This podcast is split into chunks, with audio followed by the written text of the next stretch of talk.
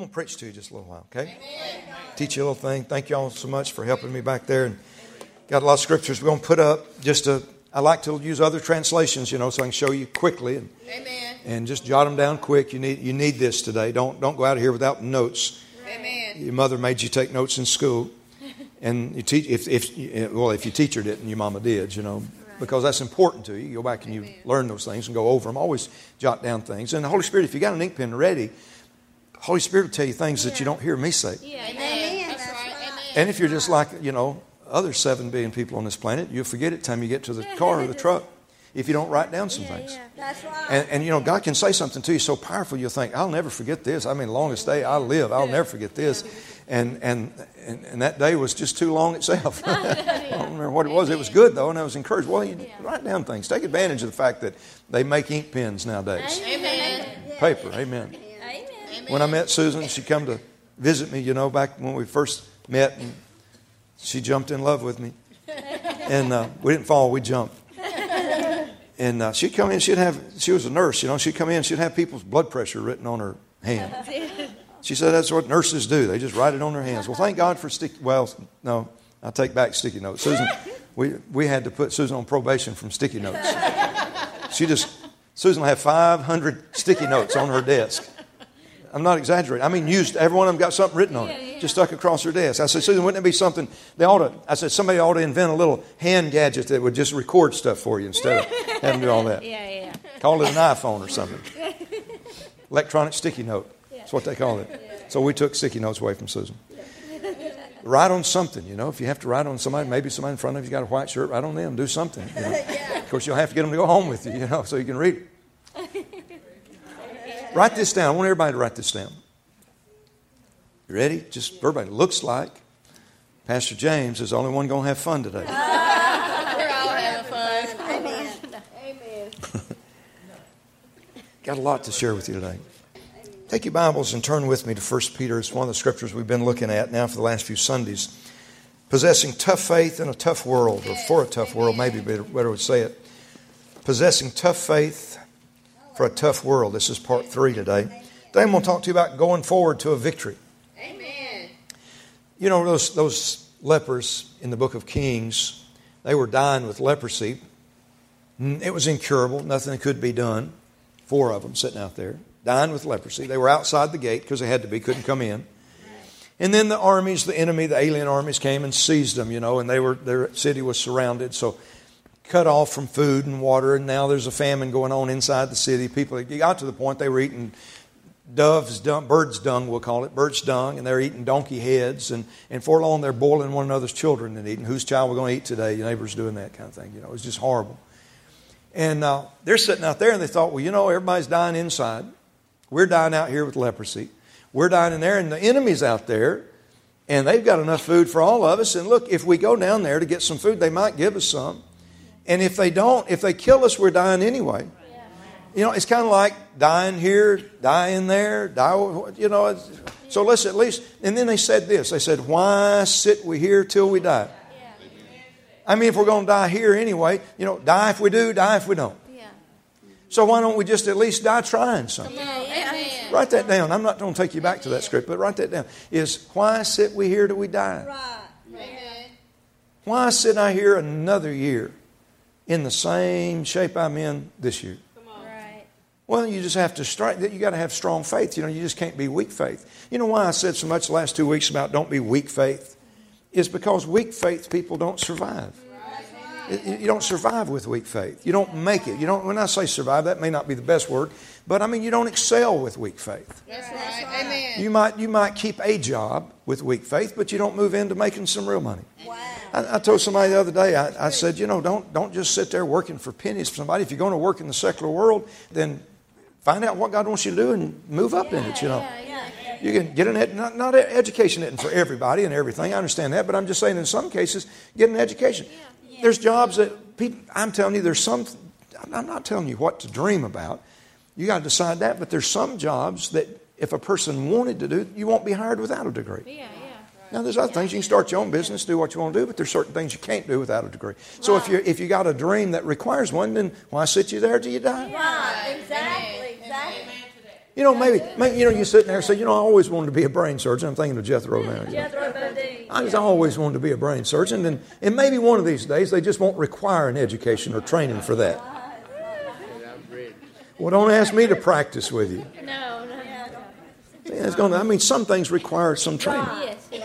Why sit you there till you die? Yeah. Somebody said back years ago, they were talking about wanting to be a doctor. I don't remember what kind of doctor, but in medical, you know, somehow in the medicine field. And, and they said, you know, I got thinking about it. I wanted to, but, but you know, Brother James, that'd be eight years and then two years of intern, whatever it was, but it was about ten years. They said, it'll be ten years. Do you know how old I'll be in ten years if I went ten years to school? I said, well, how old will you be ten years from now if you don't go to school? Yeah, yeah, yeah. Well, oh, same age. I said, yeah, no degree. Yeah. Say, not that you got to have a degree. How many understand what I'm saying? No, but I mean, if that's your pursuit, then just get started. Amen. Do what it takes to get there. Amen. Uh, same way with your physical health. You know, I, I, you just have to do something. Right. Reggie, you know, had, what was that been, Brother Reggie? Stroke three years ago. When was that stroke? Three years ago? Four years ago? Fourteen. Oh, good. In twenty fourteen. All right. You go way back there. Brother Reggie was somebody over here working like a young man, yeah. rolling around on the floor. If he needed help, pulling us down in the floor, holding up that wall. But he said to me yesterday, you don't mind me saying this, do you? He said, you know, he said, Brother James, it just made me feel good to see what the Lord, I don't remember the words he used, but that look what look what God let me do yeah. the last two days. Yeah. That's right. Amen. Woo! Yes. Well, that's, yes. that's better than just sitting there trying to press a remote. Do yeah. something. Praise God. Amen. What shape are you going to be in if we don't stretch out and do a little bit? See? What are you going to be if you don't fight against the sickness or the disease or weakness that tries to take over your body? Move against it a little bit. You know, do something. I mean, if the devil, I mean, I know this is going to sound negative too, but some of you don't understand what I'm saying. But if the devil could kill you today, and if he could, he would. I, I guarantee you that. Yeah. If the devil could take you out, if this would be your last day on the earth, don't make it easy for him. Yeah, yeah, yeah. Amen. If the devil says, I'm going to kill you today, he said, you better bring a lunch. Yeah.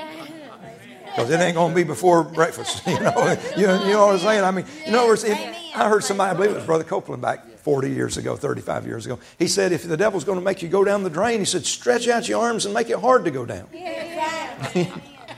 But I mean, think about that. I mean, don't don't just be, oh, the devil's pushed me down. Here I go. Let me make it easy for you. Here, let me dive down the drain. Don't do that. Fight against him. There's, there's no such thing as a weak Christian that can survive. Now, it'd be true if there wasn't a devil, but there is a devil. And he's got plenty of demons to help him. And he's against you. Jesus said he's out to kill, steal, and destroy. You're not excluded from that verse. Amen. Amen. He's after you. Well, of course, that's just half of the verse, Gary. You know, the other half is Jesus said he came to give you life and give it to you more abundantly. But you and I have to do something about it. I know I said this last Sunday. I'm going to quote it again because I, I just look at you and you can tell you need it.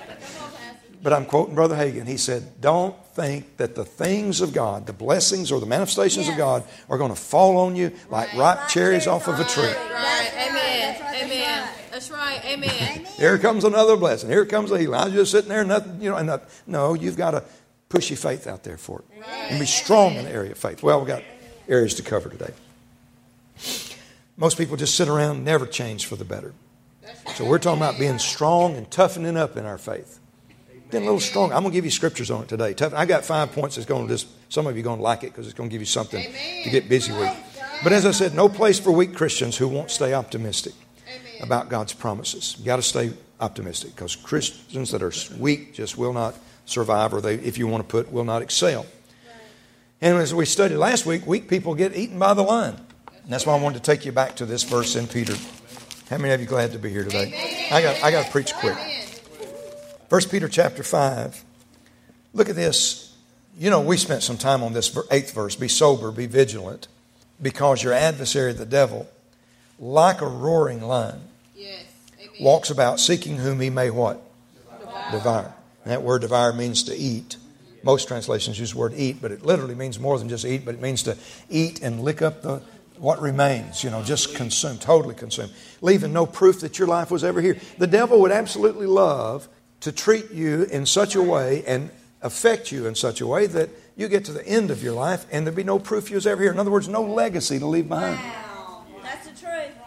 I mean, every one of us have equal opportunity to leave something on this planet that they say, you know, look what Mama did for God, Grandmama did, and generations to come. Look what they did for God. It's not all just writing a book or or or doing or building an edifice of some sort, but it's just doing something that yes. made a difference, that impacts, or I like to use that word legacy, because I mean it stays even after you're gone. Right. Amen. Everybody can do that. Amen. Bill Winston said one time, he said that really, if they type your name into Google, your name ought to, you, you ought to come up first in the search. Just for what you've done. And we're not talking about on the post office wall picture either, you know. Not the, not the ten most wanted, you know. A little, uh, little school class, I think it was first graders, they got to go down. They said to the police department, take a tour, you know, and they were taken there, and said the big sergeant was showing around and had all the pictures of the most wanted. And he said, these here, boys and girls, are the pictures of the ten most wanted in the United States of America. And one little boy, first grader now, raised his hand and said, well, why didn't you just keep him when you had took when you took his picture? Why didn't you just keep him? That's... I imagine that gave that man something to think about, you know. Why didn't we just keep him? We had him right there. That's funny to me. Look at this scripture. Eighth again. Be sober, be vigilant. That just means be on your toes. Don't be lazy. No room for lazy Christians. Be, be on your toes or aware of this. On guard. Because your adversary, the devil, walks around like a roaring lion, seeking whom or looking for whom. Look at, I'll circle that word seeking if you hadn't already circled that. That seeking stands out to me every time I read it. Seeking whom he may devour. That means he can't just destroy everybody. That's but right. He looks for the weak one. We talked about that last yes, week. Yes. And then in the ninth verse, it says, and resist him steadfast in the faith. Whom resists? That's talking about the devil. Yes. In the New Living Bible, it says, stand against him. Be strong in your faith. Yes. Amen. Be strong. Yes. That's what we're talking about. Amen. Toughening up our faith a little bit. Be strong. It's the Living Bible. Look, look at this one, and just this is the eighth verse. It says, be careful. Watch out for attacks from Satan. Maybe you can put this into your battle plan. See? It says, watch out for attacks from Satan, your great enemy. He prowls around like a hungry roaring lion looking for some victim to tear apart. That's what he's doing all the time. Don't you ever think he don't take Sundays off. He doesn't take Thursday or Fridays off. He don't take trips to the, you know, the vacation spot of the world off. I mean, you got to keep your faith up even on vacation, because he's always looking for an opportunity to get into your life. And then again, here's another one, Amplified Classic. It says, what's the first two words? Withstanding. See, withstanding. Stand up to him. That, that's we talked. Remember last week I told you about David, the bully in my neighborhood, that one in my backyard, and Ronald. Yeah, think about it. You got to stand up to a bully. Yeah, yeah. Withstanding, be firm in faith against his onsets, rooted and established, strong, immovable, and be determined. Yes, amen. You got to be determined to win. Well, what do you mean, Brother James? What are you actually saying? I'm just saying, if you want a raise, you got to believe God and be determined that it's coming to you. God knows how to get money to you. Yes, He does. Amen. We've had we've had many testimonies in this church where. Uh, Raises weren't even supposed to come. Increases weren't even supposed to be there. Amen. But because faith was there, amen, increase came anyway. Amen. That's what I want to talk to you about today, is when things just don't even seem possible. One translation in Romans, I'll read to you. I don't know if I have time to read it to you this morning, but, but it says when it just wasn't possible to happen, Abraham believed for it to happen. Yes. When there's just one, one translation said when there's no way in the world it could happen. Forget wow. it. No way in the world it could happen.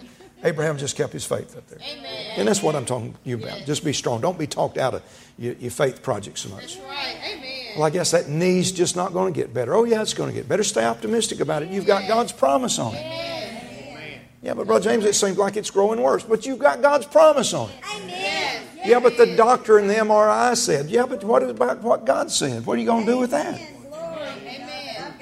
You've got to do something with what God said about it. And don't just sit there till you die. So, Amplified, so withstand him and be determined, immovable and determined. Look, one more. Look at the Passion Translation. I like this. It says, take a decisive stand against the devil. Amen. A decisive stand and resist him in every attack with strong, vigorous faith. Yes, amen. I like that. Strong, vigorous faith. Yes, amen. Truth is that it's Jesus' faith in the first place that's inside of you. Amen. You've already got it deposited inside of you when you got born again. It's His faith in there. Your faith can do anything that Jesus' faith can do because it's Jesus' faith. If you develop your faith, you got to develop yourself to use it. That's a big deal, and that's what we're talking about. You got to do it, but it's already deposited. It's, it'll produce every time that it's put to work. Every time. Amen. But it has to be developed to use it. Amen. Because Jesus' faith is always a real strong overcoming faith. And that's what's inside of you. And so I'm, I'm saying if we've got that in us, why sit we here when it could be working for us? That's right. Amen. And that's why the Holy Spirit had me say it a while ago about give him something to work with. Amen. You said, but Brother James, I just feel like I'm losing in this area. Well, just give God a little bit of something to work with. Yeah. A little light under the edge of the door, as we say, under the, under the crack Amen. Of the door. That's right. Just give him one confession of faith. Yes. Amen. Amen. Amen. Muster up some strength to do it. Amen. It's already in you. Amen. Lord James, I just ain't strong like that. Yes, you are. Yes. You yes. just don't know it. Yes. Amen. Jesus yes. is in you. Yes. Yes, he is. You're not alone. Amen. That's right. Well, I just don't have faith like that. Yes, you do. Yeah. Your faith is no different than Smith Wigglesworth's faith. The only thing different is Smith Wigglesworth used it. Yeah. Amen. Now you need that in you. That's that's just the, the, the bare facts. You just need to get that straight and get it out of the way to start with. Get it clear that real strength is in you, whether you know it or not. Amen. You have within you. Somebody ought to write this down. You have within you right now all the strength you'll ever need to handle anything that you'll ever have to face. Woo, amen. Ever have to face. Yeah. You have within you the strength that you already need, that you'll ever need, to handle anything that you'll ever have to face. Amen. Whatever you're facing now, what maybe it'd be, I guess this is what keeps coming into my mind, is what you've been facing for years. Why not just get that off of you? You need to hear yourself say, you need to hear yourself say, that Jesus in you is bigger than the problem you've been facing. Yes. You know, I mean, I don't know what you're facing. All of you, I know some of you things, but, but I mean, you need to, if you're battling leukemia, and they say that's a very painful and horrible thing. What's that, a fibromyalgia? Avril yeah. got healed of that. Yeah, yeah. Had all the symptoms. Fibrom- and was you diagnosed with that? Doctor said that in Lyme disease. They say that's one of the most painful things ever. Nerve ending in your body at times can just hurt. Uh-huh. I know. I know young people. When I say young, I mean people, ladies in their forties and fifties that um, were working a job they enjoyed working, and then you wouldn't see them anymore. What happened? Well, where'd they go? Well, they couldn't work anymore. They had fibromyalgia or they had Lyme's disease or something like that. And so it's just too painful to keep doing what they enjoyed doing. Yeah. You need to hear yourself say it and give this to Jesus to work with. Jesus is Lord over leukemia. Yeah. Yeah. Jesus is bigger than fibromyalgia. Yeah. Jesus is bigger than Lyme's disease. Jesus is bigger than heart problems. Jesus is bigger than a, than a bad valve in my heart. Or Jesus is bigger than a clogged artery. He's bigger than a, a, a broke leg or a, or a torn ligament. Amen. Glory to God. Whatever it may be. As I said, Avril was completely healed of that. Got healed on a Sunday morning. Amen. One of those, a couple of years ago, had that prayer tunnel. You remember that? And fire, what do we call that? Fire tunnel, we called it? Amen.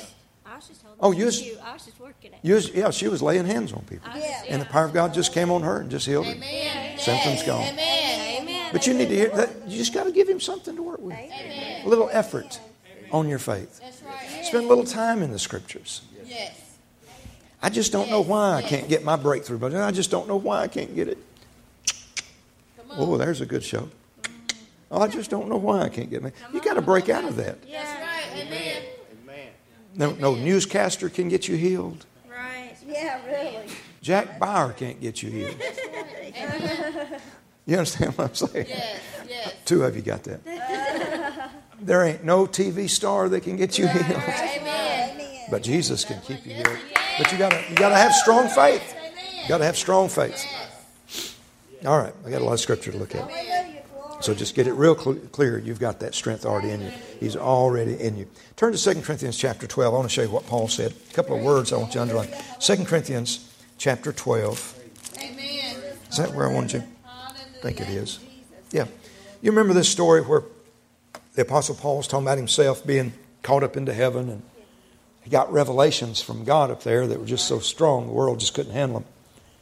See things in heaven that earth isn't ready for. That doesn't mean he couldn't ever utter them. You know, he said unlawful to utter. It just wasn't time for it. Right. He saw things way ahead of its time. Maybe things that God's telling the church today yes. are things that Paul saw even yeah. back then. But he said this. He said because of those revelations that... Who, who was giving him the revelations? Help me just a minute. God, God. God was giving him revelations. Yes. Now, why did God give him revelations? Why does God give you a revelation? Well, let's ask this question. What does a revelation do for you? It reveals things. All right, when, it, when you get a revelation, it reveals to you. How does that, how does that do you spiritually? It exalts you, doesn't it? Yes, yes. In other words, so, so let's don't accuse God of anything wrong in this. Most preachers do. God gave revelation to Paul designed to exalt him into new levels. Okay. Right? Remember that now when I read this, because most people have had so much bad teaching on this passage right here. He said, verse seven, because of time. Look at verse seven, chapter twelve. Second Corinthians twelve, verse seven. Lest I should be exalted above measure through the abundance of the revelation. That's what the revelations were designed to do. Right. To, to bless him beyond measure. Good. Who's afraid of that? Come on, now, this is an interaction moment. I'm asking you some questions. Who's afraid of us being exalted to where the... Now think about it. I'm, I'm using words to make this clear. Who Who's afraid of us being exalted to where the revelations will take us? Oh, wow. It's the devil. Yeah. It wants to stop everything. Right. It's the devil. The devil's the one afraid of the revelation putting us yes. where it's designed to take us. Wow. Yes. Amen. Amen. See, a lot of people say, well, God didn't want Paul getting above measure. Oh, wait a minute. No. God wants you blown out of the water on measure. Oh, wow. Amen. The devil's the one afraid of it. And so, look how the devil counterattacked. He said, lest I should be exalted above measure through the abundance of the revelations, there was given to me a thorn in the flesh. Well, wow. You ever heard a sermon on the thorn in the flesh? Did you ever hear that God gave it to him? I heard that preached lots of times. Notice, look, it tells you in the next phrase who gave it to him, where it came from. There was given me a thorn in the flesh, the messenger of Satan. Avril said she never heard that preached. Well, no, you grew up in this church. She's always had a good pastor. How many of you, tell Avril, how many of y'all have ever heard people preach that God gave Paul a thorn in the flesh? The, the term thorn in the flesh... And I know a lot of you, this is old stuff to a lot of you. The term thorn in the flesh is used twice more in Scripture, two times in the Old Testament. Each time it's talking about people or personalities. For example, and this is what you see in the Old Testament, God said, when you come to the promised land, get rid of every one of them. If you leave any survivors, they'll become thorns in your flesh. Those people will... Thorn in the flesh. You kind of know what that means. Who was it? Samuel had a... splinter yesterday from working, and that's yeah. like a thorn in the flesh. Jack, I like to say it like this, a cockabur under the saddle. That'll make a horse upset. Yeah. Well, that's where that's where a lot of uh, people are, because the devil's done something against us, but it's the devil doing it, not God. That's what I want right, you to say. Right. Mm-hmm. Amen. Amen. He said, lest I be exalted above measure, there was given me a thorn in the flesh, the messenger of Satan sent to buffet me, lest I should be exalted above measure. Three times I went to the Lord and asked him to get this devil to depart from me. You see that? Yes. Verse nine. And the Lord said, oh, here's what most people preach. The Lord said no. You ever heard that? The Living Bible has that in there. It's a paraphrase. I don't like that. It doesn't say no. You won't find anywhere in that verse that God said no. What I want you to see is what God's answer was. Paul's got a devil that's bothering the fire out of him. If you go read the book of Acts, you'll see that devil dogged his tracks everywhere he went, turned people against his ministry, even to the point of having him stoned. He said, having been shipwrecked so many times, treading water for a night and a day in the deep, in peril of sword and so on. He said, everywhere I go, people are against me and trying to get, who's turning them against? The devil that was against him. But he said, I went to the Lord and said three times, I said, Lord, get this devil off of me. And he said each time the same answer came from the Lord. Verse nine, the Lord said, notice no's not in there. That's what I want you to see. Right. He didn't, the Lord didn't say no. The Lord said, Paul, my grace yes. is sufficient yes. for you to get the devil out yourself. Yes. For my strength, whose strength? God's strength, yes. the Lord's strength. My strength is made perfect in your weakness. Yes. No, God didn't say no. What God was trying to do was to do what I'm trying to share with you today yeah. is to alert him to the fact that, Paul, what you got in you is enough already yes. to get the devil wow. on the run. That's good. Amen. That's wow. See, Paul was asked, let's say it like this. Paul was asking Jesus to get something, demons, off of his ministry. Not out of him. He wasn't possessed with them. But get these devils off of him when Jesus was saying, Paul, what I've already given you is more than enough. It's very sufficient. See, if I needed a, a load hauled of dirt, we'll say, and I had a pickup truck, and it wasn't enough for it. And uh, Joel had a dump truck, and he said, "Brother James, use my dump truck." And it's just a, let's just say it's just a, a less than a dump truck load. And Brother Reggie's always got a big truck. You know, I don't know what you call those big old coal trucks, big, big ones, bigger than the dump trucks. Yeah. Yeah. And uh, and I say, "Brother Reggie, you know, I've got to haul that uh, four yards of dirt." It's not very much, you know, nothing that dump truck. More, maybe more than my pickup truck, but not not too much for the dump truck. Yeah. And I've got Joel's dump truck, and I said, "Reggie, I need that big long tandem truck you got. I need that big thing. I got to haul four yards of dirt." And Brother Reggie, you know, I mean, Brother James, you're welcome to use my truck, but what you got is sufficient. Yeah. Yeah. You know, the dump truck's more than enough. Yeah, yeah. Well, that's what God was trying to say. Paul, Paul, my strength in you yes. is what it takes to cast out this devil yeah. or cast off this devil or stop him from working yeah, against you. Yeah. Wow. Amen. Praise God. Amen. And Paul said, whoa, when I got that revelation, look what he said. Next verse. You ready? Is this helping you? Now, again, look what the Lord said to him. My grace is sufficient for you yes. in verse nine. Amen. My strength is made perfect in your weakness. Most gladly, therefore, Paul said, now, therefore, I'm going to glory in my infirmities, not, not, be satisfied with them. That's not what he said. He said, I'm going to glory in them. Does anybody know what the word glory means? Yeah, to win against them. It's everything but the agony of defeat. Yeah. This is total victory. Yeah. Uh, even in the, in the Olympics, we use that word glory sometimes. Yeah. Look at look at the glorious champion, or look how they gloried against the this team. See, it means victory. So let's read it that way. Paul said, now that I realize what I've got in me is sufficient. This is when he was getting the revelation that Christ was in him. Right. He said, most gladly, I'm going to glory. I'm going to win and be victorious over my yeah. infirmities wow. so that the power of Christ can rest on me. Therefore, he said, I take pleasure in infirmities, in yeah. reproaches, in necessities. In other words, devil, bring it on. Yes. Yes. Yes. Devil, you better fire your best shot. Watch the last part. Because I rather glory. Let's see, verse ten. I take pleasure in infirmities and reproaches and necessities and persecutions and distresses for Christ's sake. For when I'm weak, then am I strong. Yes. What does he mean? That sounds a little paradoxical. What does he mean by that? It means, look, I was running around, the devil aggravating me and just hindering my ministry. And I went to God, Lord, please get this devil off of me. God said, my grace is sufficient. And Paul said, first time, what does that mean? And he said, Lord, again, Lord, please get this devil off my ministry. And the Lord said, Paul, my grace is sufficient. And he said, I don't know what that means. But the third time I got the revelation. Oh, you mean what I got in me is a big enough gun to get this devil off of me. I don't need you to shoot him. You gave me the gun. Amen. I'm holding the gun. Oh, bring it on, devil. Bring your biggest shot, devil. Come on, bring your biggest shot, because even though I'm weak, he's strong in me. I'm not operating on my strength or weakness. I'm operating on his strength. When you get that revelation, then it'll make sense to you. Why sit in the same position until you die? You've got something in you that'll change your life and change your world. Praise God, that's exciting to me. Isn't that good? You got what it takes, the strength in you. Of course, you got to remember, look on the screen, you got to remember scriptures like Philippians four thirteen. Paul said later, I can do all things through Christ who strengthens me. Look at it in the easy-to-read version. He says, Christ is the one who gives me the strength. That's why he didn't know that the first two times he asked the Lord that. He said, but now I understand it. Christ is the one who gives me strength I need, uh, that I need to do whatever yes. I must do. Amen. Whatever goal I must accomplish, whatever ministry I must get done, whatever financial level I need to move up to, whatever health wow. I need to take. Wow. Amen. Amen. Good. Good. Amen. Very true. Yeah. Whatever strength I need comes from him who gave it to me. Amen. So it's not looking at you and say, well, I'm just too weak. No, don't even look, don't even, anal- don't even give an analysis of yourself. Wow. Let me see if I'm strong enough to win this thing. Let me see if I'm young enough to get this degree. It has nothing to do with your age. Right. Amen. Right. Amen. Nothing to do with it. Yeah. That's right. Amen. I had a lady tell me yesterday, she was eighty-seven, a widow for about seven years since she was eighty. And she told me, said somebody asked her the other day, said said to her, said, uh, men hit on you? She's eighty-seven.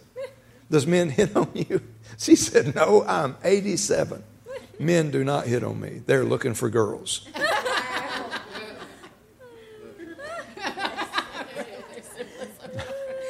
Well, let me tell you something. This woman at eighty-seven could be hit on.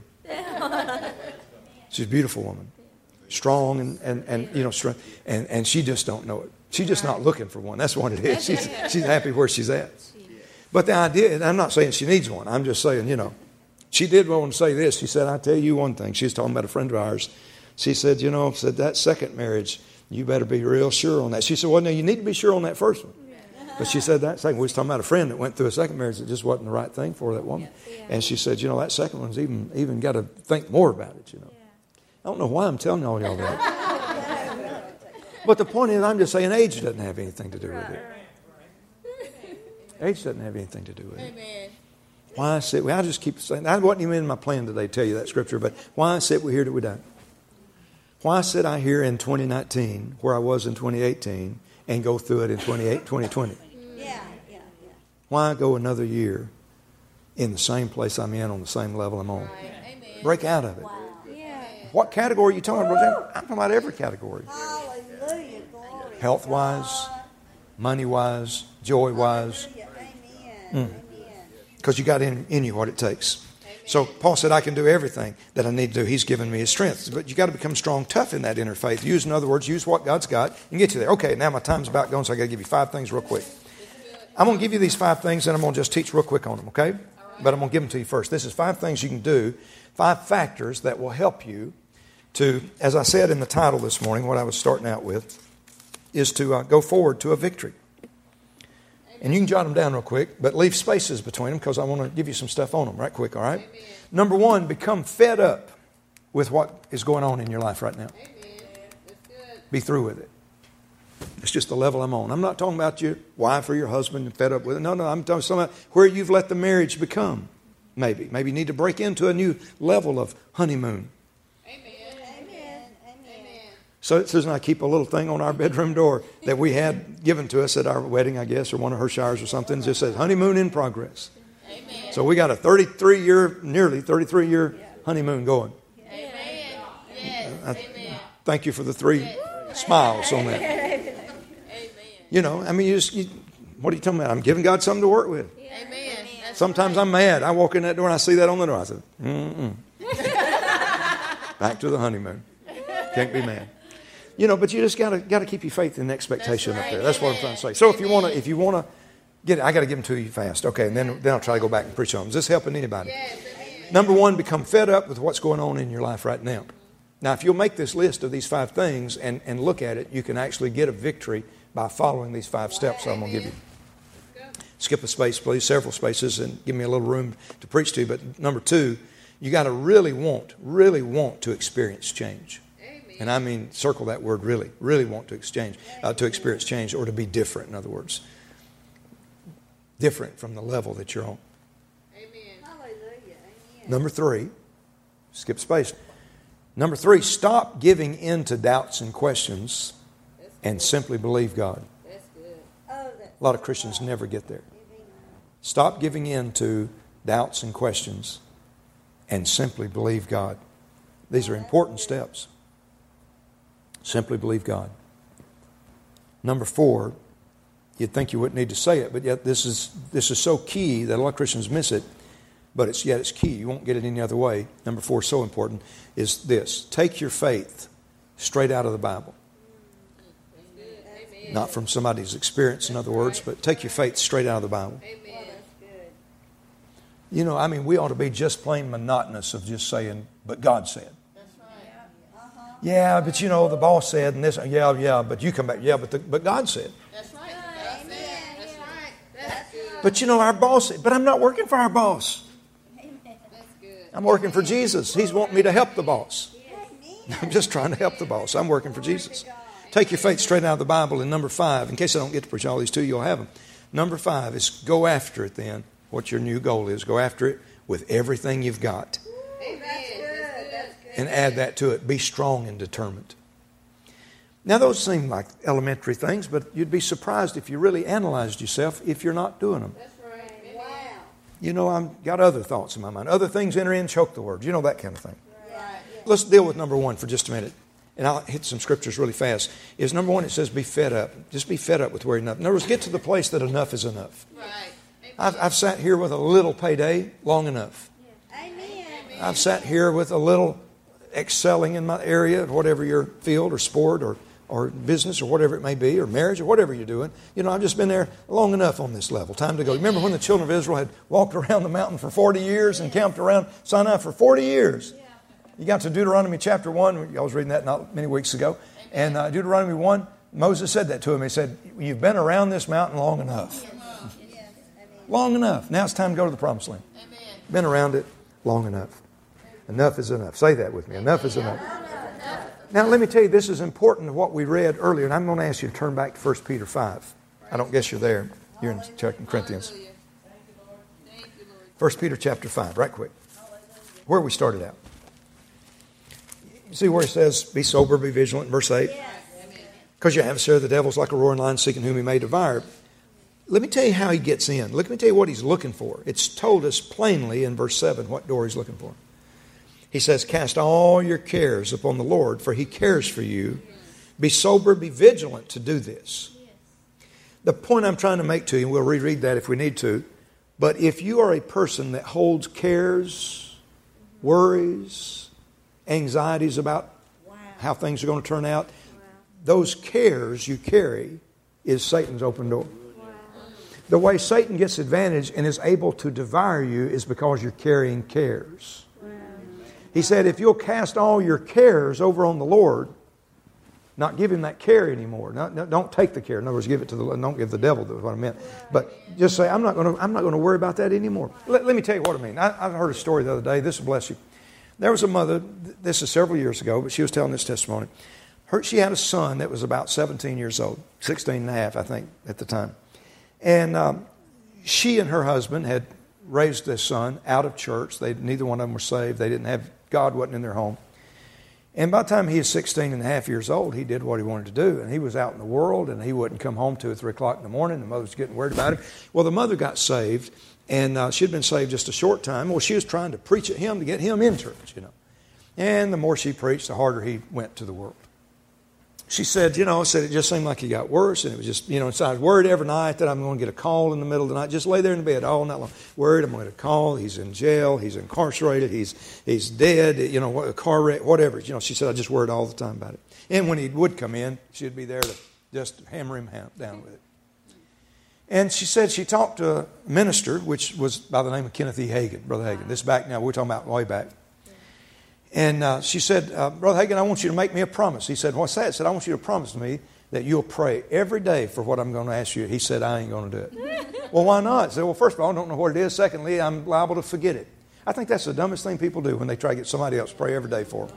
Pray every day about this. No, you're going to have to win your own battle. That's right. Amen. You won't, your friends, your pastor won't think about it like you would. Well, anyway, he said, no, I won't do it. What is it? And she said, well, it's my son, and told the story that I just told you about her son, and said, no, I'm not going to pray one prayer. In fact, she said, I'm not going to pray one prayer for your son. In fact, I'm going to tell you what you need to do. I'm going to tell you. Said, I bet when he comes home every night, you just a, you just a lay in wait for him, aren't you? She said, I am. She said, it ain't his fault. Said, you raised him out of church, and that's where he's at now. Yeah. And said, now you're trying to get things right, but he don't know what that means. He's out there in the world doing what he does. Turn that care of him over to the Lord, and don't preach another thing to him. Wow. Don't say another thing to him. Yes. Yes. What? And you say, well, Brother James, I got to tell him something. What Brother Hagin was trying to tell her, you're killing him with your, or keeping him in bondage with your worry. Wow. Yeah. What you do is you go to bed every night and say, Lord, I ain't going to worry about him. I'm not going to expect a wrong phone call. I'm not even going to make an effort to be one way or the other. It's your problem. Yeah. I'm not going to do a thing about it, and don't preach another thing to him. Yeah. So she said she didn't. Said he came in. Now, she'd always be trying to get him to go to church with her. He'd never do it. Said he came in after about a, a week of that, where Mama didn't pray for him, didn't preach at him, didn't do anything. She just, and when the care came on her, she'd just say, Lord, that's yours. I'm not going to worry. And she'd go sound asleep. Said he came in one Saturday night, or in early hours of the morning, you know, Sunday morning, four o'clock in the morning, and said she got up to cook breakfast, get herself ready to go to church. And while she's getting ready, said he jumped up and said, Mama, I think I'll go to church with you. She said, no, I don't think you ought to do that. He said, what? She said, I don't think you need to do that. So I was up at four o'clock in the morning and said, you need to go home and rest. I mean, stay home and rest. You need to get in bed and not go. No, I'm going to go with you. No, she said, I don't think you need to. He said, well, I'm going. And he went to church with her. First time ever. Amen. Said the next Sunday morning, same thing. Came in about four o'clock in the morning, you know. Came in, smelled breakfast, got up. Said, Mom, I'm going to go to church with you. She said, ain't no use in you doing that. You was up. You need your rest. No, I'm going to church with you. Went that day, went back Sunday night, gave his life to Jesus, and got spirit-filled. And Mama said after a month or two, she said, I think the boy's called to preach. That's all he's, he's so fired up for God. What happened was, what happened was, when she turned that, see, the devil was devouring as long as she carried the care. The moment she got rid of the care, Satan couldn't get into it. Satan couldn't touch it. So whatever worries and cares you're carrying, what you're worried about is giving the devil total access. You want to shut him out? Don't worry. Brother, Brother Copeland said one time, this will make sense to you. Brother Copeland said one time, said, um, said to the Lord, said, Lord, I want to hurt the devil. I want to hurt him really bad. How can I hurt him? And the Lord said, now listen to this. The Lord said, Kenneth, you can hurt the devil the same way you've been hurting me. He said, how's that? He said, don't do a thing I say. Don't do a thing he says. Oh, Lord, I didn't realize I was doing that. Are y'all getting this today? Yes. So she said, all right, I'm going to do that. So so she began to, you know, Brother Copeland began to use his faith and said, I'm not going to, I'm going to, anytime the devil says something, I'm not going to obey him a bit. And when God says it, I'm going to start obeying. Oh, yes. Well, see, that's getting your cares turned around. I wish we had time to talk about that. Right quickly, I'm going to, I'm going to move on. Do I still have a few minutes? Yeah, just a few minutes with you. All right, so just get to that place that you're fed up with it and cast that curtain. He'll exalt you in due time. That's a good one. I wish we had more time to get on. I'll show you a scripture on it. Look at, um, I tell you what, do it on the screen with me. Look, look at Genesis. Well, look at this one real quick. Genesis twenty forty. Look at Genesis twenty-seven. Look at verse forty. Now, this is where, I ain't got time to give you all the details about it, but this is where Jacob had stolen Esau's blessing. Remember that? Yeah. And then Esau comes in. He wants to get blessed from his daddy too. Isaac bless him, and Isaac said, oh, boy, I didn't realize it, but I already gave you brother your blessing. Yeah. And Esau was like, Daddy, don't you have one blessing more? Just give me one more blessing. Well, the daddy began to say some things, and it wasn't all good. I mean, you know, you're going to have to fight for your life. But there was something here that's interesting in this fortieth verse, and I want you to underline it. twenty-seven forty. He prophesied to Esau, said, by the sword shall you live and shall serve your brother. But look at this phrase.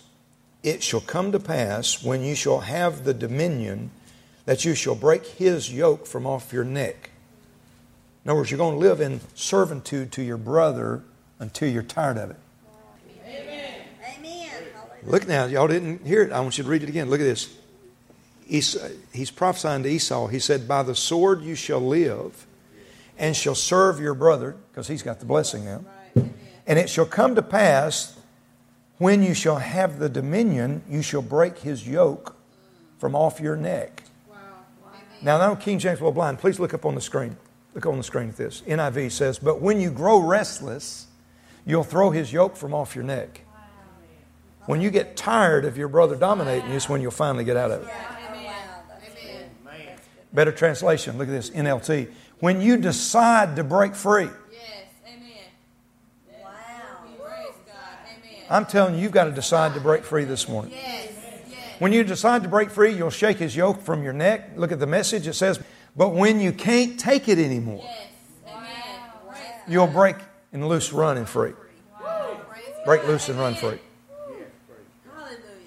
I'm going to prophesy to give God something to work with today. I believe there's some folks in this room today that are just going to say, I can't take it anymore. We, uh, we, we, uh, we had a little, we had a little sewage problem at our house the other day, a little plumbing problem. And Joel, I wasn't able to say, it's just a thing, chicken wing.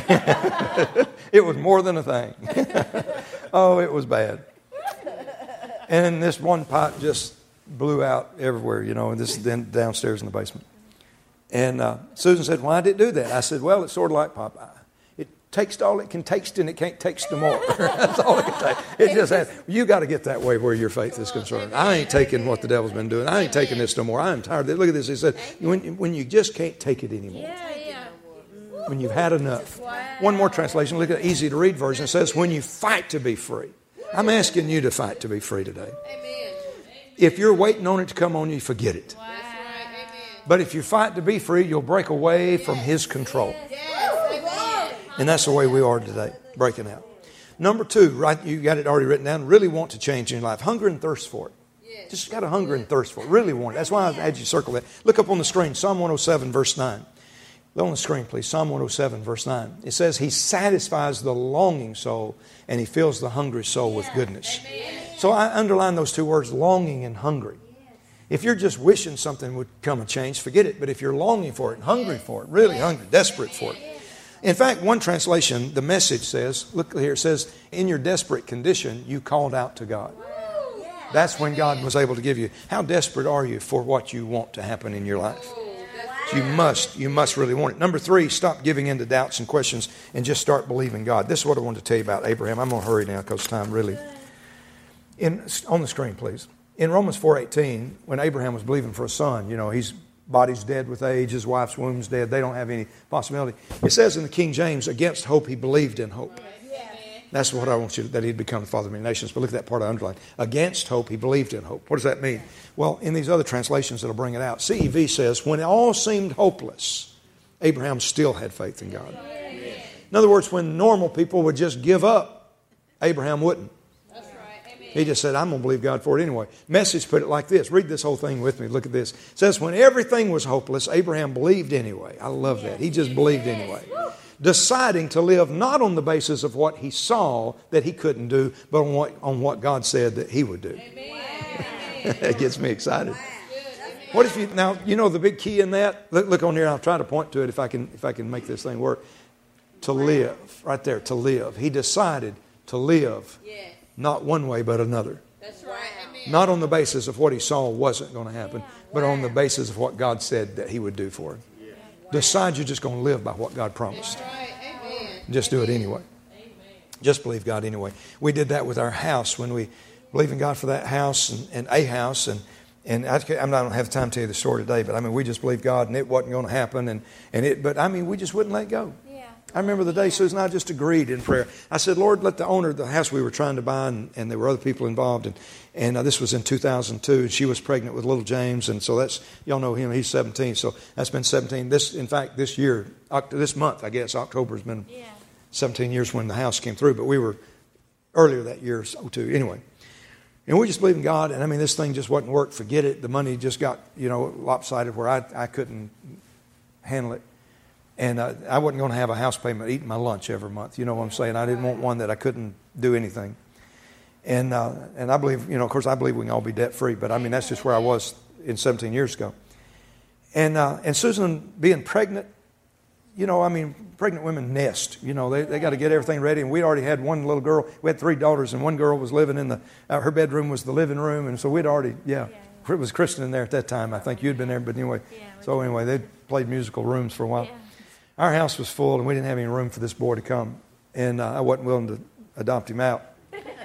And um, so we were believing God, and, and the deal didn't go through. And and, uh, and I just, I, I had to cut it off. I mean, it, on their part it was good, but on my part it wasn't. The money was just too high. I said, I can't, I'm not going to be able to do it. And so I, I, I closed it with the real estate lady on the phone. I said, that's it. You know, we're just not going to go anymore. I appreciate everybody. Thank everybody for what they did. But everybody tried to work with it, but it just didn't work. And I hung up the phone, and Susan in the office, and Susan was standing there behind me, and she started crying. Now, not because she's not a woman of faith. She's strong faith. Yeah. But she was nesting, and she was a month away or less from yeah. having that baby. And the room we were already building in our minds yeah. wasn't available. It wasn't going to happen. And I said, Susan, don't give up. I said, and this is the term God told me to say to Susan. I said, you've heard this, all of you have. I said, don't say it's over till it's over. It ain't over till it's over. She said, what do you mean? I said, let's just agree right now that if God can still get us in this house and wants us in it, that he'll wake the man up, the one that was trying to get the deal worked out and it couldn't work. I said that God will wake up the man in the middle of the night and give him a plan that'll work not just for us, but it'll work for him too. I don't I don't want to get a good deal and then at the end of everything, him like, why did I do that? You know, I, I want him to be happy, us to be happy. I want everybody to get the right deal. And so we took hands and agreed. And the next, that was Tuesday afternoon. And the next morning, Wednesday, we were on the way to Birmingham to a baby doctor appointment, you know, a month away from birth. And, and we were on the way, and my cell phone rang. Now, I'd closed the deal. You know, I wouldn't, you know what I mean? I mean, we ended the deal. And uh, but we kept it going with our faith. Yes. And my cell phone rang on Argo Hill, going up just across River Bridge, going up Argo Hill. My cell phone rang. And I said, Susan, that's the real estate girl. She said, what is it? I said, it's what we prayed last night. I'll guarantee you. I put that phone on, and I said, I said, Becky. And she said, Brother James. Now, she didn't know what we prayed. You understand? She wasn't with me. That was on the phone. She wasn't with me. She said, Brother James. I said, yes, ma'am. What you got? She said, don't say it's over till it's over. I said, what do you mean? She said, He said, the man said that God woke him up in the middle of the night last night and gave him a plan. And if it works with you and your accountant, it works with him and his accountant. And we're going to go with it. Yes. And I just tell y'all the gist of it. What it was, the plan that God told him to do was for his corporation to pay me fifty thousand dollars a year for six years, three hundred thousand dollars up front at closing, to be a chaplain in his corporation. I went down to his office. I said, what you're asking me to do, I'll do for free. I said, I'll pray. I'll pray. He said, God told me you'd say that. And God told me to tell you that he's the one behind this deal and you take this deal. I'm paying you. Here's three hundred thousand dollars. I said, I'm buying a house. Well, God did it for us. But you gotta you gotta outlast the devil, because the devil will see which one of you give up the first. You got to hold on to your faith. Let, let me show you why. Look, look real quickly. Here's number four. Ready? You got it? Take your faith straight out of the Bible. The person of faith is a person of the Word. You better believe that. Write that down. The person of faith is always a person of the Word. The person of the Word is a person of power. And I'm going to show you some scriptures just real quick. I know time's going, y'all. But look at Hebrews four. On the screen. Hebrews four twelve. Look up here real quick. It says the Word of God is alive and powerful. When you're working with the Scripture, you've got a living entity in your hand. Yes. When you've got a chapter and a verse that God promised you something, you're holding God in your hand to work with you. The Word of God is alive and it's powerful. It's not just a written book. It's God in it. Jeremiah one twelve, on the screen, please. Jeremiah one twelve says, the Lord said, I will hasten my word to perform it. Literally means I'll run quickly to my word to perform it in your life. Amen. Amplified Classic says, I'm alert, God says, I'm alert and active, watching over my word to perform it. And the C E V says, the Lord replied, I'm always going to rise early to keep a promise. Oh, that's good. God says, I'll always get up early to keep a promise. Boy, if you stand on a promise, you got me in the in the palm of your hand. Amen. Isaiah fifty-five eleven, just jot it down. Isaiah fifty-five eleven says the word won't return void. That's right. Keep the word. And here's why. Look on the screen, Numbers twenty-three nineteen. Because the Bible says God is not a man that he should lie. That's right. He's not the son of man that he should repent or change his mind. Has he said and shall he not do it? Or has he spoken and shall he not make it good? That's right. If you've got a promise, you've got God behind it. That's right. Easy to read version here says, if God's, now this is powerful. Look at this before we close. If he says he'll do something, then he'll do it. If he makes a promise, then he'll do what he promised. That's right. All you need is a chapter and verse. So get your faith straight out of the Scriptures. And the last one, go after it with all you've got. Things like this. Look, look at the screen. Luke thirteen says, strive. Remember, strive to enter in the gate. Look at Ecclesiastes nine ten. I'm doing these fast. Well, I hope you're jotting down quickly. It says, whatever your hand finds to do, do it half-heartedly. No. No. What does it say? With all your might. That's right. Amen. One, one translation says, do it with great enthusiasm. Look, Galatians six nine says, you'll reap if you don't give up. That's what I was telling you a while ago. Don't give up. Just be, just be stronger than That's the devil. Right. Amen. I got to give you this one phrase, and then you can, you can, we'll go home if you want to. This is just powerful. What I'm trying to get across to you is when you get into a faith project like that, it seems like you're in a boxing match somewhere at times. Write this down, but just keep answering the bell. The one who wins is the one who keeps answering the bell. And that's why Paul said we might get knocked down, but we don't get knocked out. And I gave you this scripture through two weeks ago, because when I fall, Micah says, I shall arise. Proverbs, Solomon says, the righteous man falleth seven times and gets up again. So in other words, every time you get knocked down, in a back, don't say, well, it ain't over. No, it ain't over. I'm getting back up. Yes. Now, what's beautiful about it is our God is our Father and umpire. Referee, excuse me. Referee in this case. In a boxing, I'm in a boxing ring right now, if y'all with me. He's our, he's the referee, and uh, he'll give us eight and a half count if we need it. Come on. Got one person go there. He'll give you the nine count. Just... How long do see? How long do we play baseball? Do we play seven inning games? No, we play till we win. That's right. Amen. The devil says, "Come on, I'm gonna beat you in seven innings." I said, wait a minute. Now I grew up in West Jasper. You may tell you how long the game went. It went as long as the guy that owned the ball and the bat stayed. Because whoever took the ball and bat, then it's over. Three innings is over if he's gone on. But in my yard, my daddy, my daddy had the bat and he had the ball and he brought it out there for us. And as long as we wanted to, we played. How long? Till we win. Yeah. Make up your mind. You're going to start a project of faith. Yes. Advance in a victory. Yes. And play till you win. Yes. And don't give up. In Jesus' name. Somebody say amen to that. Play till you win. Don't be lazy. Just go. Let Jesus come and find you. He's, he's got miracles for you. And let him find you. And when he finds you, let him find you full of faith. Amen. Did you get anything out of that today? Stand up to your feet and say this with me. Say it like you mean it. Amen. Say, I'm more than a conqueror, I'm more than a conqueror. In Jesus. In Jesus. I can do all things do all through Christ who strengthens me. He's made me the head and not the tail. He's put me always at the top and never at the bottom. And I can do all things through Christ who strengthens me, in Jesus' name. Now look around at two people and say, I'm a winner. And look at another one and say, I'm a winner in Jesus. I am a winner. Praise God. Let's pray over our tithes and offerings right quick while you're getting ready to do that. Ushers, if you'll make envelopes available if anybody needs them.